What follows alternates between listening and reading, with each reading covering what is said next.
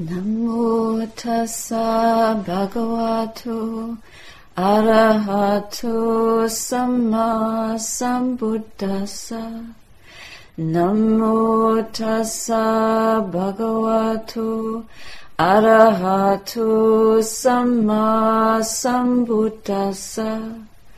Namo tassa bhagavato arahato samma sambuddhassa buddhang dhammang sangham namasami.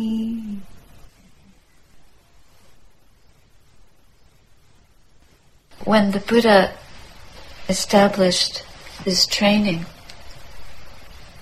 he established it uh, for the benefit of all beings and he established it in such a way that there was a possibility for everyone to take a training, whether they were monastic or householders.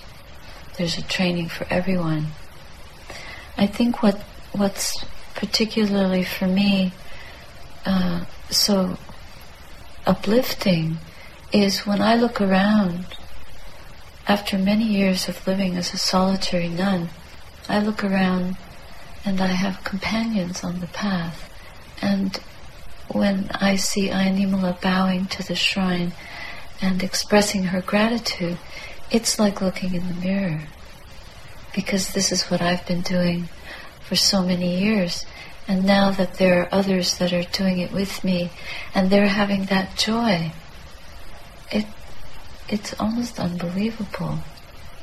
Uh, there's something very special. It's just like if you were wandering in a desert and you were traveling through a wilderness on your own for a long time, and then you find a companion who's willing to travel with you through the wilderness. And the world is like a wilderness. And now to have two companions. Mm-hmm. This wilderness is one that looks not so wild, but the reason is it's called a wilderness is because it's full of unwholesome trails and unwholesome pathways that people acting out of ignorance, acting without understanding what kind of goodness can be brought forth. That's what the world follows. It follows that tone, that rhythm based on ignorance. Human beings act in ways that are driven by by greed or driven by selfishness, uh, driven by lack of wisdom, driven by ill will, or driven by confusion. That's not to say that here in the monastery we don't have those qualities in our minds, but we are not driven by them if we can bring enough mindfulness to bear, then that's exactly the direction we try not to go. And our refuge is really what directs us rather than our desires. Our refuge and our understanding of the importance of giving up harmful ways of speech and harmful ways of conduct and harmful ways of thinking. So we we hold together on blazing a trail through the wilderness of the mind. Two of the things that are very important not only in monastic life but in lay life are faith and wisdom. Faith is a quality of the mind that is trusting and confident. And wisdom is a quality of the mind that has enough understanding to lead faith in the right direction, in a, in a wholesome direction, in a direction that bears good fruit. But they work very much together they balance each other. And they also work in conjunction with energy mindfulness and concentration. When we meditate, we can clearly see how important it is to trust the breath, to trust the body, and to uh, use our wise understanding to sit long enough so that our minds can settle down. And then we keep trusting, trusting, and we bring in the faculties of energy, mindfulness, and concentration of our attention on the breath, on the body. And then we, we persevere, persevere with it. And when we take that out into daily life, it has the same kind of flavor. So if our faith is weighty enough and doesn't get knocked off course by the messages that we get from the world, then we can persevere long enough to see the goodness in our hearts or the, the dream that we have, the wish to fulfill that goodness. We see it come to fruit, or we can see it beginning to flourish. But we have to concentrate in one direction without getting distracted. It's the same kind of thing. When we're meditating, we can get distracted by sounds, by sleepiness, by thoughts, by restlessness, by uh, strong mood in the mind, uh, or by lack of understanding how, how to practice well. The same thing happens when we're out in the world trying to blaze the trail through the wilderness. Things deflect us.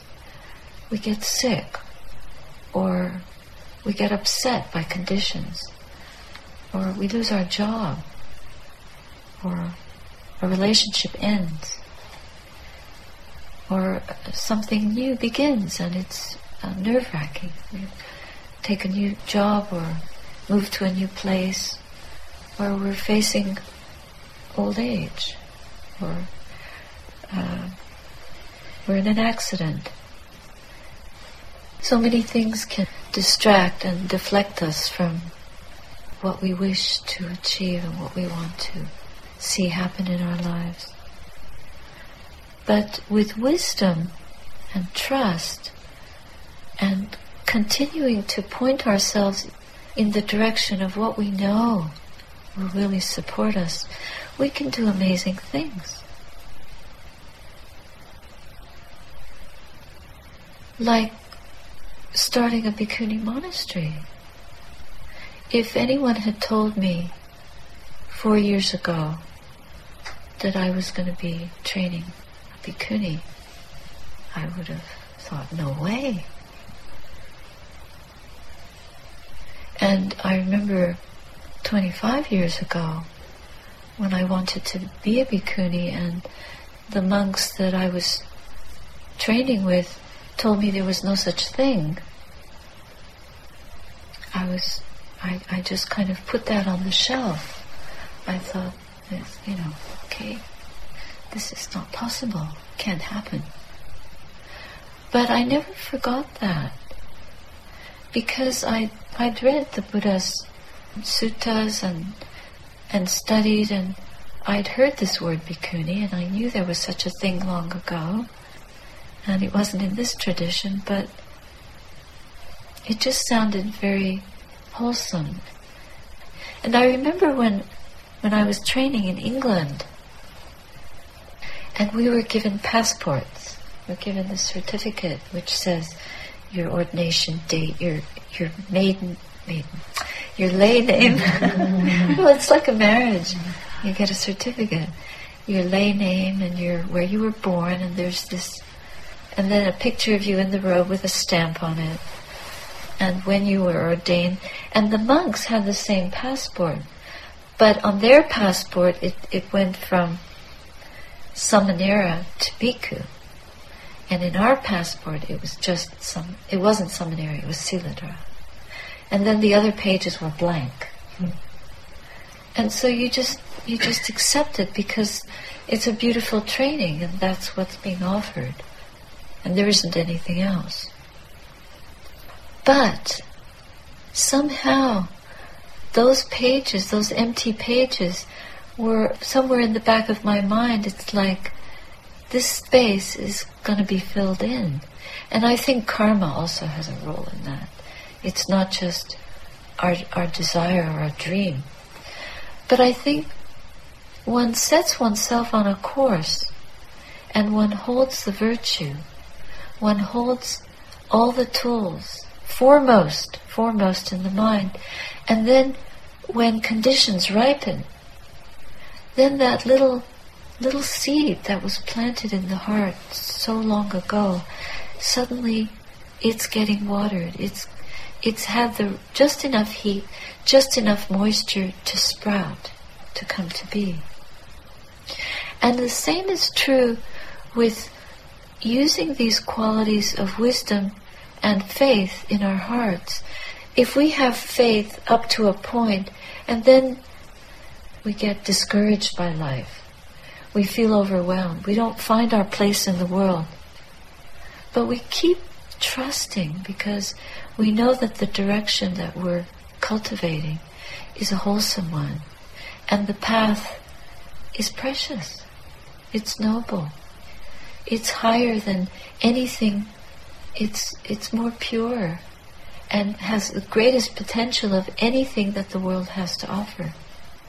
So in spite of what the world is telling us, we keep trusting that that little space in our heart that we're where we're cultivating can grow and grow and grow.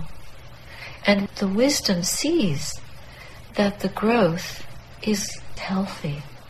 The world might not honor it, it might not treasure it.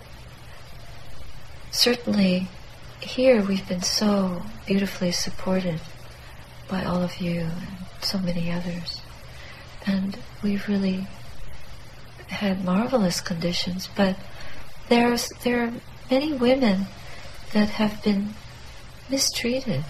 We heard about uh, a nun who was Burmese and went to Sri Lanka and took bhikkhuni ordination, and then went back to Burma to visit her father, and she was arrested for being a bhikkhuni. She was arrested and tortured. She was thrown in prison and tortured and finally disrobed. I think she was forced to disrobe or just so badly abused that she could not hold the, the training any longer. This is unbelievable, but these things happen. You think about the wonderful conditions that we have. We have there's absolutely nothing we could possibly complain about. So what if some monks think we don't exist? There's many that do. And and they even some of them traveled thousands of miles to attend and participate in Ayya Nimala's ordination. So it's like, for me, seeing all this rise up out of nothing, really, is a dream. And all I'm saying is that if you have a dream for the Dhamma to flourish in your heart, then never give up on it. Because it will, and it can, and it is. Right here and now. Just as our dream, which is only a convention, really, it's just, uh, so what? You don't have to be a bhikkhuni. But it is important. The Buddha set up the fourfold assembly for monks, nuns, laymen, and laywomen. And so we need that for the Dhamma to thrive on the conventional level and for the generations to come. But on a personal, individual level, what we need in our hearts is we need the faith. And it's quality of faith like the kind that a bird has when it sits a, on a tree in a wavering branch on the cold of a morning and the sun hasn't quite, it's just dawned the sun isn't even, no warmth coming yet, and that little bird sings. starts to announce the sun is coming. That's the faith that dawn is is coming. So that's the quality of faith that we must develop within ourselves. That the dawn of the Dhamma in ourselves, in our hearts, is just coming. It comes on the heels of every moment of mindfulness that we put forth through our efforts, through our remembering to be aware, to pay attention, through our giving up of the distractions of life and all the things that the world promises us, is not taking them to be complete, to be true. They, they're temporary. Sure, they give us little happiness here and there. But if we have an intention for something beyond this world, something that will nurture us and free us, rescue us from greed, hatred, and delusion, we must never give that up. Never lose confidence that that can bear fruit within us. It's just like the Buddha.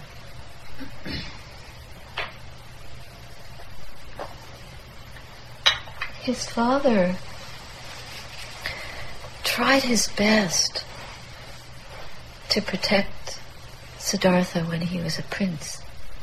You know, he built him so many palaces, provided every luxury possible to prevent this glorious son of his from going out and tasting the things of the world because the prediction was that he would either become the, this great sage or a world conquering ruler.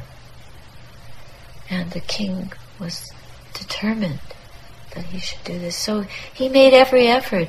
But the Buddha had the wisdom to know there was something beyond all this. And he went out the gates to, to find out what's out there. What is beyond? Also, when he saw, he saw the handmaidens sleeping around the halls of the palace at night and snoring and looking all disheveled and ugly, not pleasant, not beautiful, then that started him thinking, finding out. He went and he investigated more thoroughly beyond the, the mask that his father tried to pull in front of him. He went beyond it. And then he saw old age, the old person, and we're looking at it ourselves. we see that we see that in our life. How much can we disguise that? How long can we keep pushing it to the edges of our consciousness so that we can just enjoy the sense pleasures? But they're never. In the end, the glass is empty. The the the belly starts to hang and everything else. and we can't we can't hold the body beautiful anymore. We can't hold the world beautiful anymore. And he saw the sick person. We can't avoid the illness coming. And he saw the corpse. We can't avoid people getting terrible illnesses ourselves, getting cancer or MS I wanted to add a dedication to Ajahn Vayama, a wonderful old friend of mine from many years ago, who had led her community for so many years and then suddenly in her mid 50s developed this serious degenerative illness. Now she can't lead the community anymore. But she's very well in herself, she writes. I am well in myself. She couldn't actually write the letter, someone had to write it for her. Uh, because she has the Dhamma. So the corpse is there, the sickness is there, the um, old age and the decrepitude creeping in little by little.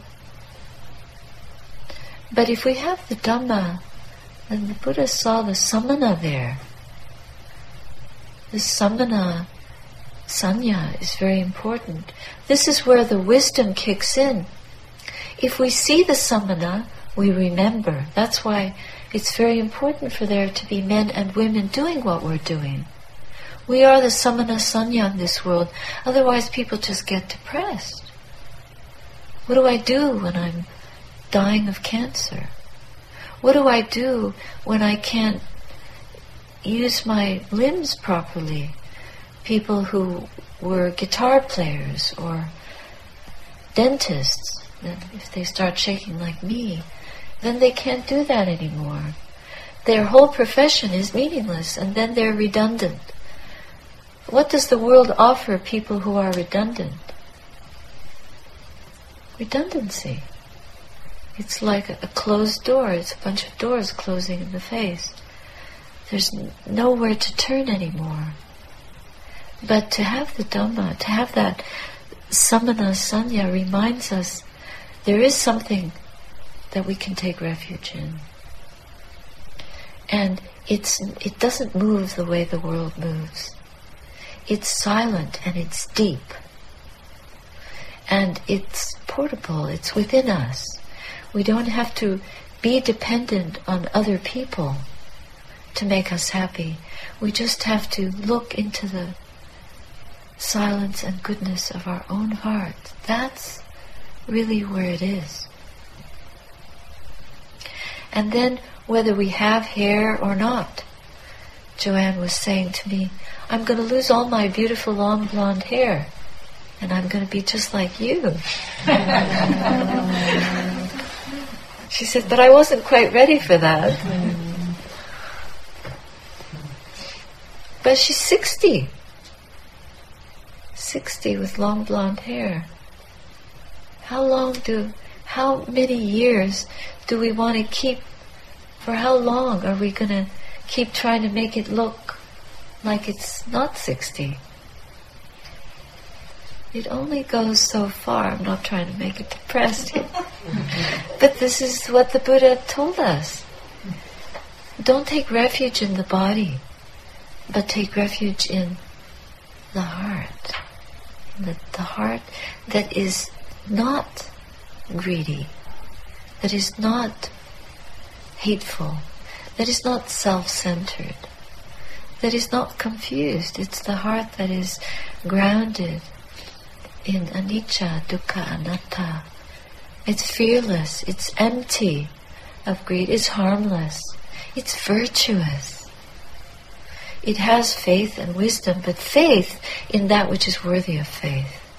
It's beyond the world, because the world, how many worlds arise and cease? People are worried about the planet dying. Our planet is dying. We don't want it to die, of course.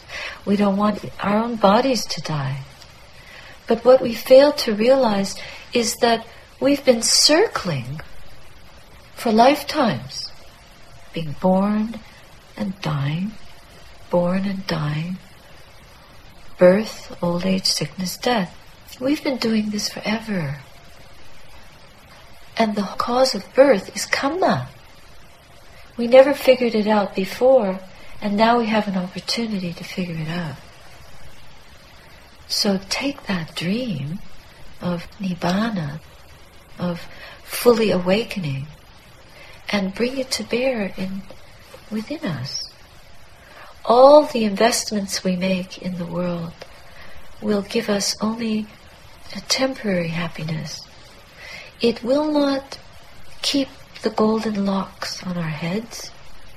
It will not uh, keep our teeth from falling out, our digestive system able to eat exotic foods and enjoy them. It comes to a point where you can't because tummy won't take it. But we're so happy just to get whatever food we get, and that's samana sanya. We've already given up the delights of the world. Not that we don't enjoy the lovely desserts that Robin cooked in the when Nimala, Ayya Nimala wasn't around. and then snuck it on the table this morning. Ayya Nimala has a very good sense of smell, however. and she sussed it out. It's not that we don't enjoy and try to uh, share these, the pleasures and the the goodies of human life, human existence, but we know their limitations. And we know the boundless quality of this heart. We've had, that's why we're here. We've glimpsed that. And we realize that it does give us something that no one can take away from us. And it does give us the possibility to realize the deathless, that which doesn't die. And if we continue practicing and cultivating a faith that is not limited. It's not. It, it's it's really unconditional. It's not if you're nice to me, I'll have faith. If you come practice with me, I'll have faith. If you make it easy for me, I'll have faith. Like when I was living in New Zealand, if you feed me, oh Lord Buddha, if you feed me every day, I'll have faith. But that didn't work. And then I realized that was a conditional faith and it wasn't worthy of a samana. So when people bring food, we rejoice. And if if it's not if we can't digest it, then we reflect, oh, the body is getting old. But we still we have gratitude for people wanting to come and feed us, making an effort and practicing with us and we recognize the rarity of this. Think how many people you know, how many people, mm. between the ten of us, how many people do we know? And how many of those people are sitting and meditating every day, for example? Probably quite a few of them, because we do. So we stay with usually often like-minded people, but then there are lots that don't. Out of those that don't, how many of them fulfill their dreams? How many of us fulfill our dreams? I tell you, I am living my dream right here and now. And it's a source of great happiness. Living it and still trying to fulfill it. And so all of us have this capacity if we have the courage and the energy to give ourselves to it. And that above faith and wisdom, above mindfulness and energy, and above concentration of the mind and continually pointing ourselves in that wholesome direction is virtue and renunciation. Those are two that are not mentioned as faculties of the mind, but they go hand in hand. It's not a faculty. It's it's uh, it's a movement. It's a, it's a way of conduct. It's something that we have to do inside as well. Like we have to realize through our wisdom that give up. Yeah, give time for this rather than time for that. And that's a gift. So when we renounce the things that sh- should be or need to be given up, then we have the ability to dedicate ourselves to that which is worthy of our time and effort, our mindfulness, our concentration, and our faith. So wisdom leads, but faith also sometimes has to lead. And the wisdom knows the importance of renouncing. If we renounce, then we can. How many people can't give up the thing that prevents them from keeping the five precepts? how many of us in daily life, in household life, we want to follow the world. We, we can't completely devote ourselves to purifying conduct and speech because we can't give up some of our habits. But one day, like coffee, I couldn't give up coffee for the longest time. Now I can't drink it because it gives me acid I just can't take it. I'm so grateful. I started to see was attachment. Of course you can give it up. And I, I, would have felt better about myself if I could give the coffee up just by saying I'm not having it anymore. But at least I, I see the value that when I'm awake, I'm really awake. It's not an artificial caffeine hit. And when I'm asleep, I'm really asleep.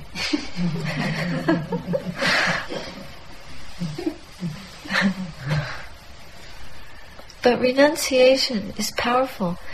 If you're holding something, then your energy is occupied. And if you put it down, it's free. It's just like if you spend time with people that aren't nice to you or don't treat you well, then you don't have time to spend with the people that really love and cherish you. Usually we don't think of our energy expenditure in those terms. So some people say, well, I don't have time to meditate because I'm so busy. But if we were to do an inventory of what our busyness is about, we would find a lot of useless activity in there. A lot of minutes that we could shave off our busyness so that we'd have a good chunk of time to sit and be with the silent mind, to be in the moment, to be still, to be joyful to calm the mind. That's a renunciation right there. But we have to do the inventory. We have to actually check off certain boxes of our life to find out what we're doing that's making us so busy and so unable to give up things that aren't even good for us. And not be able to make our dream flower and be nurtured properly. So everyone has time. Everyone has the time to do more of this practice, has the ability to do more, has the ability to nurture this path if we just stop to reflect, if we trust and look wisely at how we're living and reorganize ourselves, reorganize our, our physical movements, our speech movements, the movements of our minds. Of course, that's the clincher. That's where wise reflection and sati, mindfulness, sati panya, come in. And then we give up thoughts that aren't. You say something stupid, once it's out there, it's like a bomb. It's too late. But we can try not to do that anymore. Here in the monastery, the results of saying silly things are very immediate, and you get the the uh, feedback right away. So this is why it's such a powerful container. We're always mirroring to each other. Really, you can't avoid it because when I look at Ayya Nimala, I see the Buddha, I see the Dhamma, I see the Sangha. So, is that ever a reminder? It's constant, constant reminder. But when you see the world, you don't see the Buddha Dhamma Sangha very often. You see the sparkle and the glitter and the good taste and the beautiful sounds and the comfortable feeling. And then our attention is there.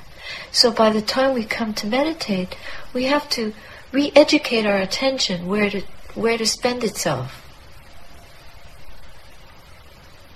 And here, the reminders are so constant every time we bow to the shrine. It's not that we're looking at the Buddha, but we're looking at the Buddha. Because the, the Buddha, through the Dhamma, is always alive. So we're with the teacher.